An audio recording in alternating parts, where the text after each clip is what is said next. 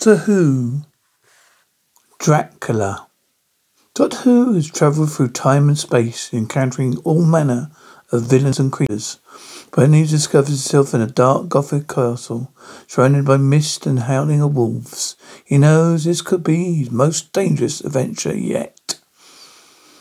As he stepped out of the TARDIS, he took a deep breath, trying to sense what dangers were lurking in the shadows. Suddenly he heard a sinister laughter, laughter echoing through the corridors of the castle. Who goes there? Doctor Who called out, sonic screwdriver at the ready. You shall know me soon enough, Doctor, replied a voice in a thick Eastern European accent. Doctor Who moved carefully through the dimly lit corridors, wary traps and ambushes. He soon came to a huge ornate door with intricate carvings of bats and wolves. On either side of the door stood two opposing statues which resembled some kind of demonic gargoyles. Doctor Who knocked on the door, and it slowly creaked open. As he stepped inside, he grasped in surprise, for before him was none other than Count Dracula himself.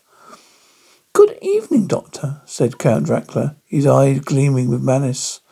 Count Dracula, this is an unexpected pleasure, replied Doctor Who, trying to keep his cool.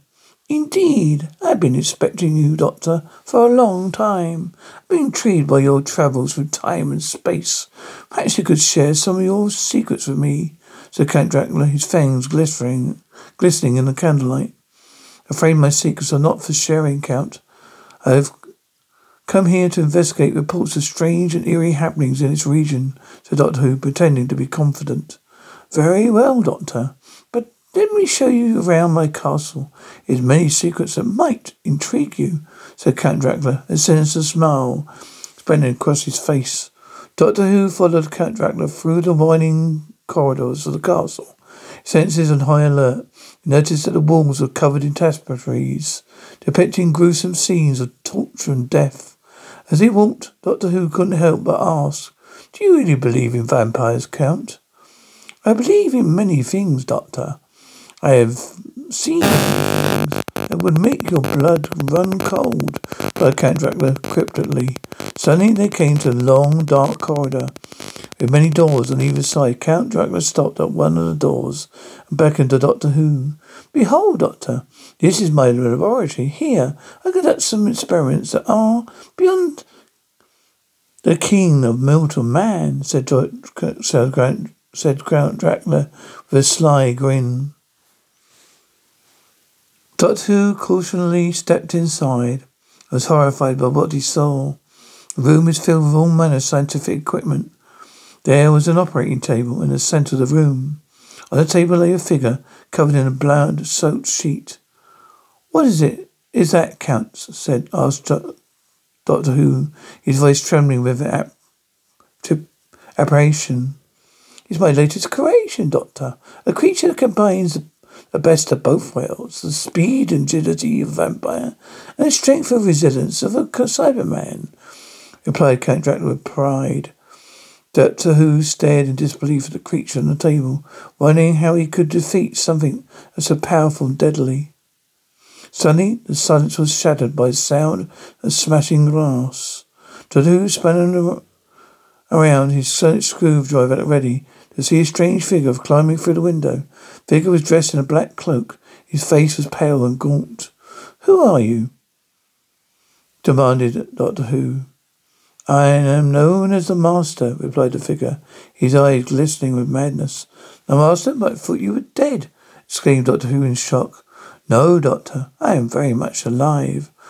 All I have, and I have come to join forces Dracula, said the Master, his voice dripping, dripping with malice.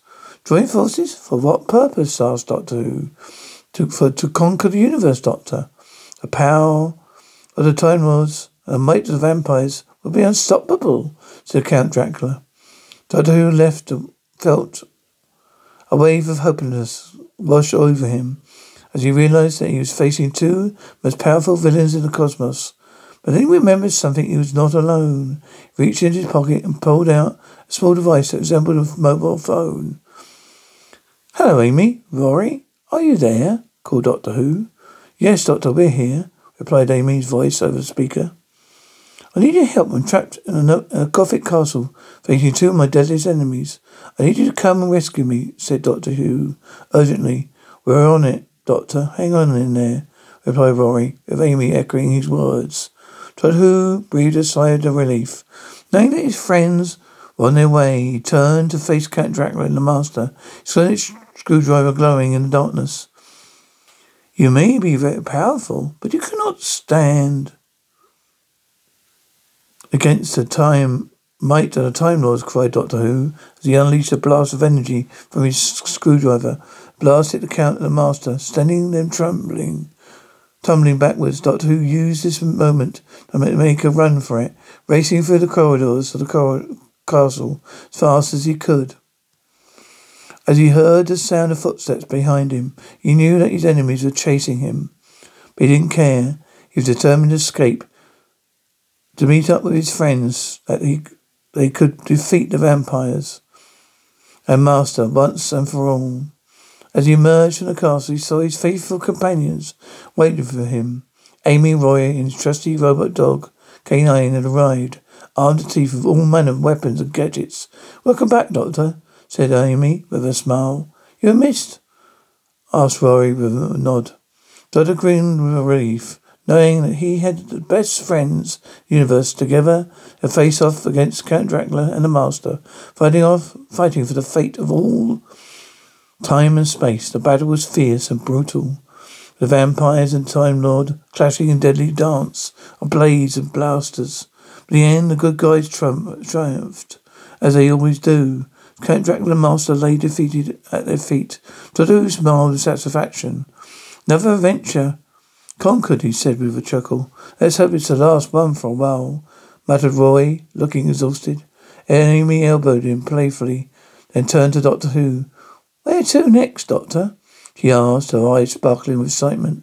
Doctor Who grinned mischievously, knowing that the universe was full of endless possibilities and adventures. Anywhere and everywhere, my dear. Universe is our playground, as he replied, as K9 barked enthusiastically in agreement. And so the TARDIS shimmered and glowed, ready to take them to the next adventure the travellers disappeared into the vortex, ready to face whatever the cosmos had in store for them next.